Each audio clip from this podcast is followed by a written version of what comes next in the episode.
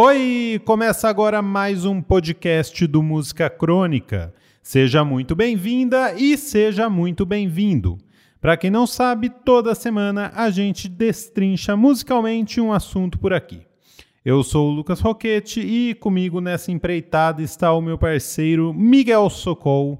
E aí, Miguel, tranquilo? Tranquilo, tranquilo que nem quem acredita que quando o presidente diz interferir na PF, ele está pedindo PF, por favor, para interferir no PF prato feito que fica em cima do móvel PF pré-fabricado. Só lembrando que esse podcast faz parte de uma newsletter quinzenal invocada que também traz textos e ilustrações lindonas, tudo sobre música. Para receber, basta assinar em musicacronica.com.br. É de graça e no site tem tudo o que a gente já fez até aqui. Aproveita para seguir o nosso Facebook e o nosso Instagram, que é música.crônica. A gente também lembra que estamos gravando de casa pelas internetas, ou seja, se o cachorro do vizinho latir ou bater em panela ao fundo, é culpa da PF, a pandemia forasteira. Sendo assim, vamos ao assunto deste episódio: as canções que salvaram a vida do Bonovox, parte 1. O vocalista do YouTube completou 60 anos no dia 10 de maio e fez uma playlist comemorativa com 60 músicas que salvaram a sua vida nesses anos todos. E teve mais, ele escreveu uma carta para cada música. Segundo ele, abre aspas, essas são algumas das canções que salvaram a minha vida, aquelas sem as quais eu não poderia ter vivido.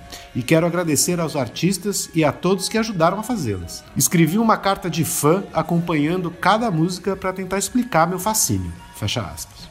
É isso aí, a lista vai de Luciano Pavarotti a Billie Eilish, passa pela Lady Gaga, Kendrick Lamar e chega até ao Frank Sinatra. É uma carta mais legal e mais bem escrita que a outra. Por isso, no episódio de hoje, nós vamos de carta em carta ver como essas canções e artistas ajudaram a moldar o Bono e o som do YouTube. Começou!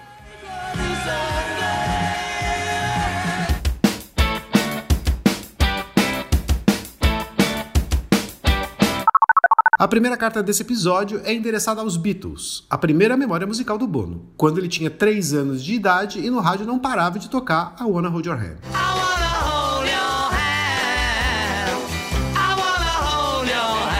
Na carta, Bono diz o seguinte, abre aspas.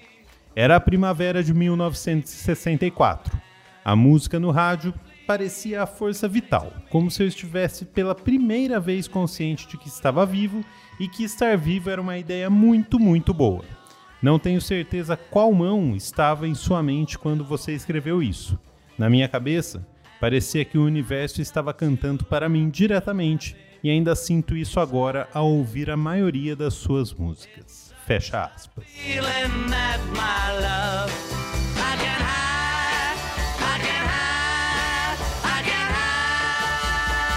A carta número 2 é endereçada aos Ramones, os responsáveis por motivar o adolescente Bono a escrever as primeiras músicas dele.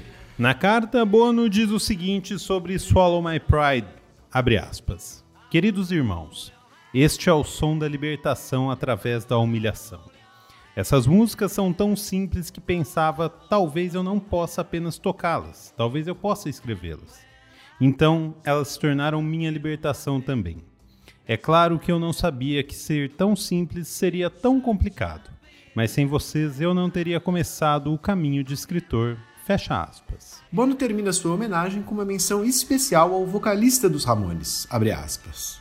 E Joey, você me emprestou a sua voz. Não parece suficiente dizer apenas obrigado por isso. Seu fã, Bono. Fecha aspas e 1, 2, 3, 4.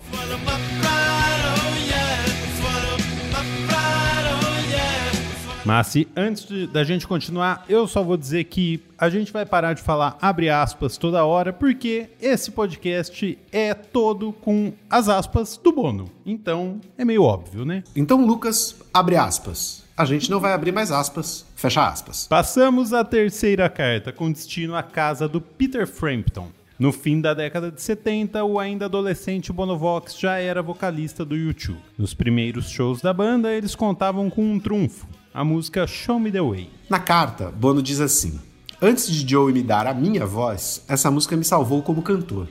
O YouTube tocou no ginásio Mount Temple e eu costumava transformá-lo em uma oração. Sempre acreditei que Deus me ouve mais claramente quando eu canto. Anos mais tarde, conheci você em uma clínica da cidade, como ativista da AIDS, com o cabelo cortado. Você era uma pessoa adequada que não queria barulho, mas eu deveria ter lhe dito o que foi dito acima. Oh,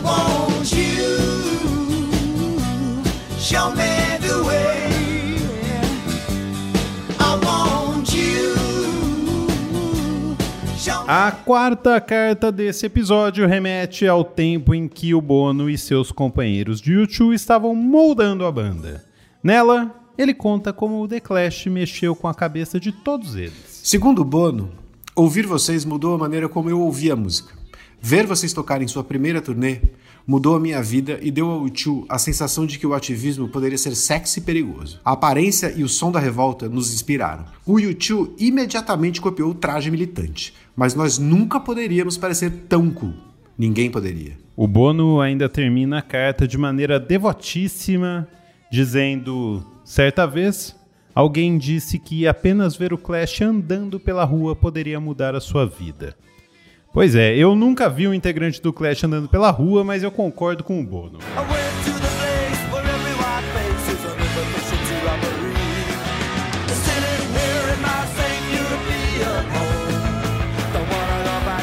A quinta carta do Bono Vox, escolhida por nós, remete ao tempo da gravação do primeiro disco do YouTube, O Boy, lançado em 1980. Ele foi gravado no mesmo estúdio em que o Joy Division estava gravando a inigualável Love Will Tear Us Apart. E a carta é destinada, claro, para o Joy Division. Falando nisso, inclusive essa semana que a gente está gravando o episódio, estão fazendo uma homenagem ao Ian Curtis faz 40 anos que ele morreu e faz 40 anos dessa gravação aí também. Parece que eles vão se encontrar e eles se odeiam, né? O Peter Hook. Com... É, e é, e é uma galera assim. O Peter Hook ia. Mas eu não lembro os outros. Eu, eu não sei se o Peter Hook ia encontrar o Bernard Sumner, mas eles se odeiam, né? É, e se encontrar virtualmente. Se encontrar. Só se encontrar numa. Até na live eles vão brigar, eu acho. Isso, exatamente. Bom, a carta Audio Division diz o seguinte. Obrigado por nos deixar entrar naquela noite. Era março de 1980 e o U2 estava no Strawberry Studios, onde vocês estavam gravando e mixando essa música. E então o Lorde das Trevas chegou com a mão estendida. O homem com a voz mais profunda já registrada desde que Jim Morrison perdeu a dele abriu a boca e ofereceu um simples rapazes certos em um momento leve. Foi demais. Ainda é. Dualidade é a palavra certa. Como todas as grandes obras de arte, essa música, essa banda, teve uma contradição em seu âmago.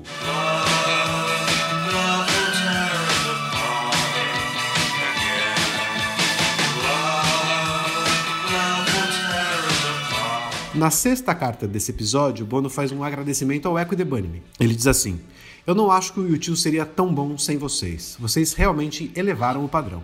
As guitarras, o baixo e a bateria são tão únicos, a produção das músicas tão hábeis e discretas, a voz, o barítono. Lembro-me da confiança dos seus primeiros shows, tanto na produção quanto na postura. Fiquei aliviado ao ver que você não tinha perdido poder vocal e lírico quando o vi no palco no ano passado.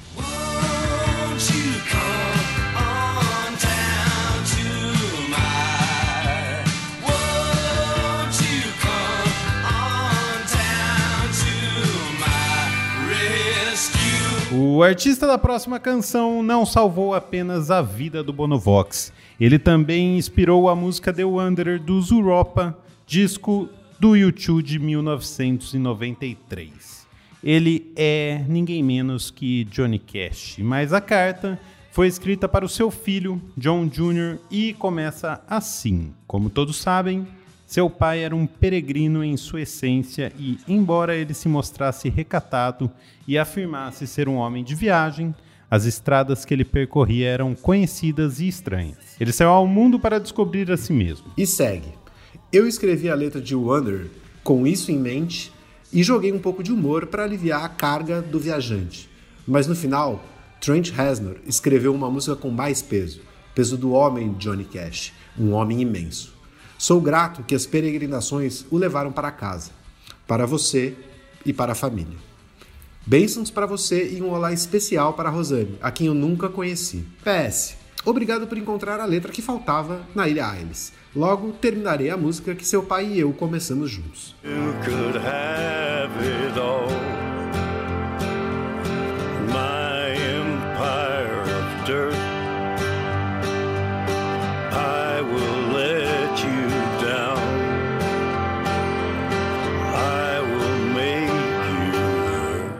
Logo mais a gente segue a leitura das cartas que o Bono escreveu Agora é hora de ver o que o Chuck Hipólito anda fazendo e como anda a vida no prédio administrado por ele. Chama o síndico. E aí, bicho? E aí, Miguel? É o síndico. Rapaziada, o Antônio tá de volta. É, putz, cara, nos primeiros três segundos do Antônio de volta, tipo, o prédio já tava com um cheiro muito mais gostoso. Tipo, ele deu um talento ali na limpeza. Eu sei que eu tava. Eu não sou o Antônio. E, eu, e, aí foi bom ele ter voltado. Só que ontem, cara, on, ontem não, hoje de manhã ele torceu o pé na garagem aí, puta, só vai voltar na quarta-feira. Ainda bem que não rompeu o ligamento, nem quebrou nada, mas. É... E tadinho, ele tava morrendo de vontade de trabalhar. Sabe? Tava com saudade, assim. Tava fazendo mal para ele ficar em casa. de férias. Olha, eu tô com sintomas aqui. Cara, sabe, o YouTube é uma daquelas bandas que tem gente que tem é, preconceito, né, cara? E eu acho que é, não tem nada a ver não gostar do YouTube. YouTube é uma bandaça. Os caras estão juntos até hoje. É, deve ter algumas coisas que os caras fazem ali que de repente alguém pode não se identificar, ou sabe, sei lá, o jeito como o Bono lida com, com política, com as questões deles, com a militância dele e tal. Você pode não gostar disso, beleza, mas cara, é, tô até procurando um negócio aqui no YouTube enquanto eu falo. Achei. É, e, e, sabe, eu não sabia que ele tinha escrito essas cartas. Claro que isso é uma forma super esperta de autopromoção, né, cara? Mas também é um jeito de produzir um... essas cartas. Eu li que ele escreveu para Billie Eilish e eu não sabia que ele tinha escrito para outras pessoas. E é muito foda o que ele escreveu ali, o momento, o jeito como ele escreve sobre a música. A música merece tudo aquilo que ele escreveu. É, deve ser foda pra Billie Eilish ter uma música. É surreal.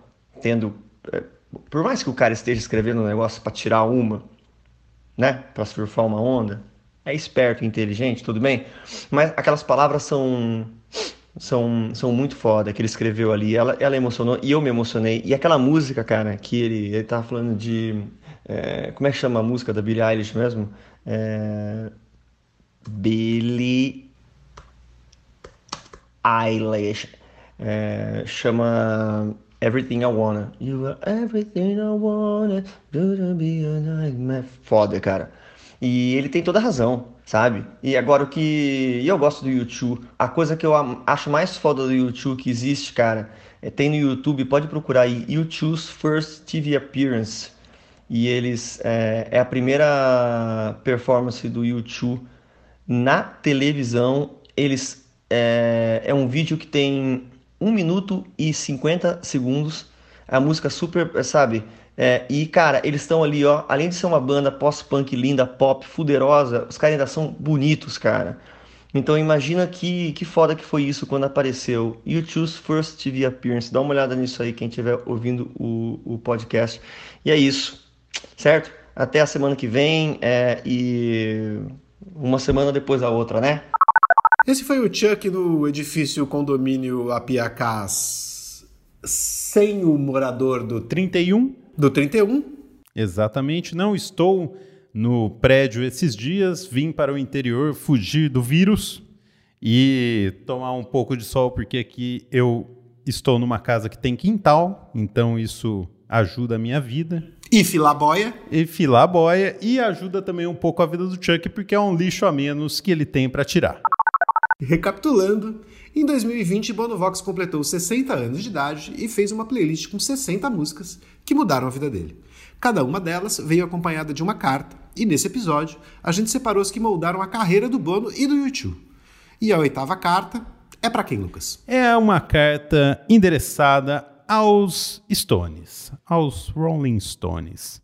Bono conta que ama ouvir o Keith Richards cantando, que é interessado em todas as faces do Mick Jagger, que não há nada mais classudo do que o baterista Charlie Watts tocando, principalmente quando ele era acompanhado pelo baixista Bill Wyman.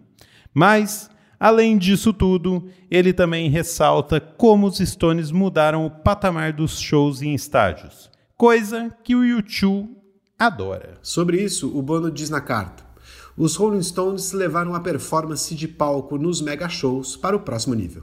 Foi o Mick Jagger que fez com que todos os demais no estádio pudessem ver o palco. Nós costumávamos ir a shows para ouvir e apenas vislumbrar um show de luzes. Se tivéssemos sorte. Passar a noite juntos ficou muito melhor quando os Rolling Stones inventaram esse tipo de show, e isso nunca foi melhorado.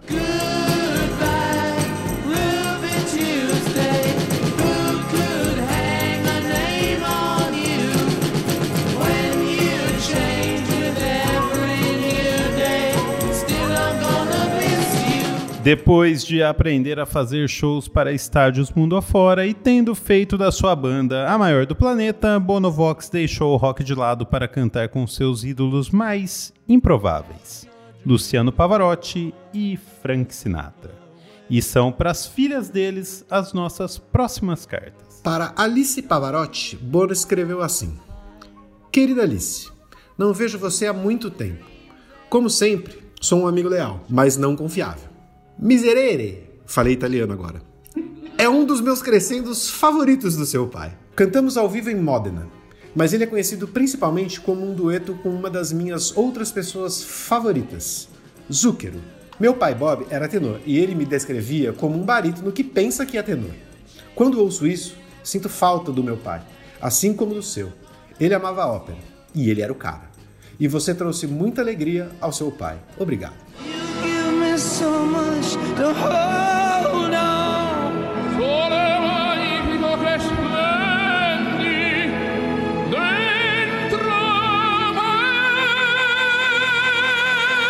E nessa carta aí, no finzinho da carta, ele manda uma, um outro PS é, dizendo o seguinte: que na gravação da demo dessa música, é, o Zuqueiro encontrou um outro, tinha um tenor começando na época e que ajudou eles ali, e era o Andrea Bocelli, que foi descoberto nessa gravação, nessa demo aí que o Zucker, ou Zucchero, é, é, descobriu o Andrea Bocelli. Doido, né? Já a carta endereçada para Nancy Sinatra começa assim: Querida Nancy, você viveu com ele e eu trabalhei com ele. Que personagem! Essa música não salvou tanto minha vida como minha pele em certas companhias. Companhias que eu queria manter na época. Pessoas jazzísticas. Frank me ensinou o significado do canto interpretativo. A voz do seu velho era como um punho, e eu apenas tentei sair do caminho. Voei abaixo, depois acima de seu espaço aéreo. I've got you deep in the heart of me. So deep in my heart, you're really a part of me. Na carta, Bono termina dizendo que ficou muito feliz com a gravação que a Nancy fez de Two Shots of Happy, One Shot of Sad, música do U2 que ele e o guitarrista The Edge escreveram para Sinatra. Até aqui, de acordo com as cartas do Bono, ele começou a escrever por causa dos Ramones, queria ser cool como The Clash, foi inspirado pelo Johnny Cash, Aprendeu a fazer mega shows em estádios com os Stones, cantou com seus ídolos Pavarotti e Sinatra, mas o que realmente importa para o Bono são as letras. É escrever. E é por isso que ele escreveu cartas no seu aniversário de 60 anos. A enorme maioria das cartas traz trechos das letras. As quatro últimas desse episódio são justamente sobre isso. Sobre Ray of Light, da Madonna que ele escreveu o seguinte: Essa música embalou algumas ótimas noites, e é claro que nossos dias são melhores com essas excursões.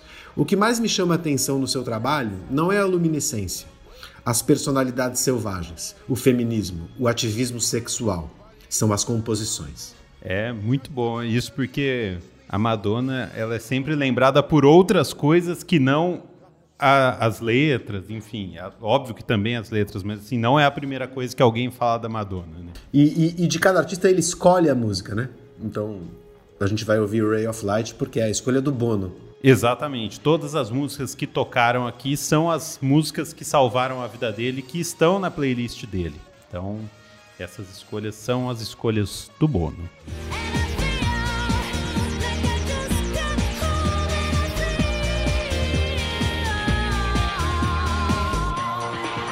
O mesmo vale para a carta enviada a Lady Gaga. Nela, Bono fala sobre Born This Way. Foi na segunda audição da música que percebi o poder lírico de linhas como Deus não comete erros. Este é o seu show. Esta é a sua vida. Cantar para as pessoas que se sentem fora de si mesmas, fora da música e nos cantar de volta para dentro. Uma música pode ser perfeita demais, mas esta não é. Sua perfeição é que ela ama as rachaduras que todos nós caímos. Se Cole Porter fosse reencarnado como um fenômeno pop feminino no século XXI, ele certamente teria escrito uma música como essa. Essa música será cantada para sempre. Fecha aspas.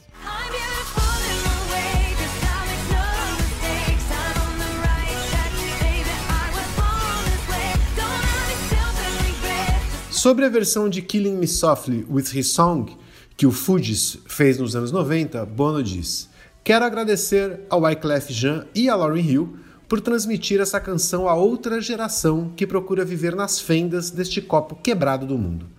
Você nos matou duas vezes, porque é um pouco de morte ouvir essa música, mas também é um motivo para estar vivo como compositor. Aí o Bono compositor chora nessa hora.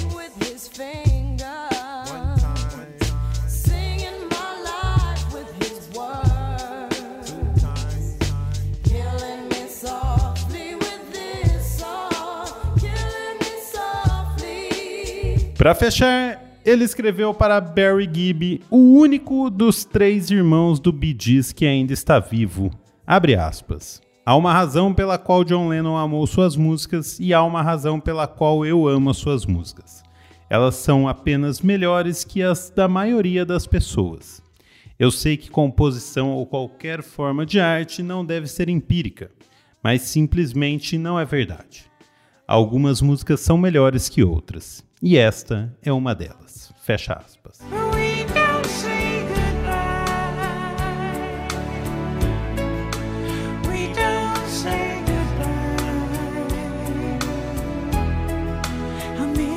Foda demais. Olha, olha, olha o jeito que ele escreve dessa música. E eu tenho uma birra dessa música, porque essa música aqui no Brasil ganhou uma versão do Sandy Júnior. É a música do Bidis que ele escreveu. Então, mas assim, Olha como ele escreve sobre o compositor Barry Gibb do Bee Gees também. Assim, é, é, ele é, é foda, o Bono é foda, cara. É, você vai lendo as cartas assim e você vai ficando muito fã dele, assim, porque ele gosta muito de música, ele gosta muito das letras, ele, ele se inspira de todas as maneiras, ele pega do Clash um negócio, do Ramones ou da Lady Gaga outra, do Bee Gees outra, assim, é, é muito bom, cara. Tá aí, essas foram só 14 das 60 cartas que o Bono Vox mandou para os artistas que ele escolheu para sua playlist de 60 anos. Coisa finíssima. Para ouvir as músicas, basta procurar pela playlist Bono 60 Songs That Saved My Life. E as cartas todas estão no site do YouTube. Lá tem uma a uma. Resumindo, você pode não gostar do som do YouTube ou daqueles óculos horríveis que o Bono usa mas uma coisa é certa, ele escreve como poucas pessoas e tem muita história para contar. Por isso, semana que vem tem a segunda parte das cartas do Bono para os artistas que fizeram as músicas que salvaram a vida dele. Mas já dá para adiantar uma coisa. O Bono entendeu tudo. Até demais. Até a Lady Gaga, que eu não entendo até hoje. E a gente aproveita para agradecer ao nosso síndico Chuck Hipólito, às designers do Música Crônica Daniele Lima e Nathalie Leonello, ao nosso editor Vinícius Borges, ao Cafeine Boy pela vinheta alcançada e a ele, o homem, o guru, o fantasma, o menino que estampa a capa do disco boy. Na verdade é ele, Mané Brasil. Até semana que vem. Tchau. Tchau, lava a mão e fique em casa. Até.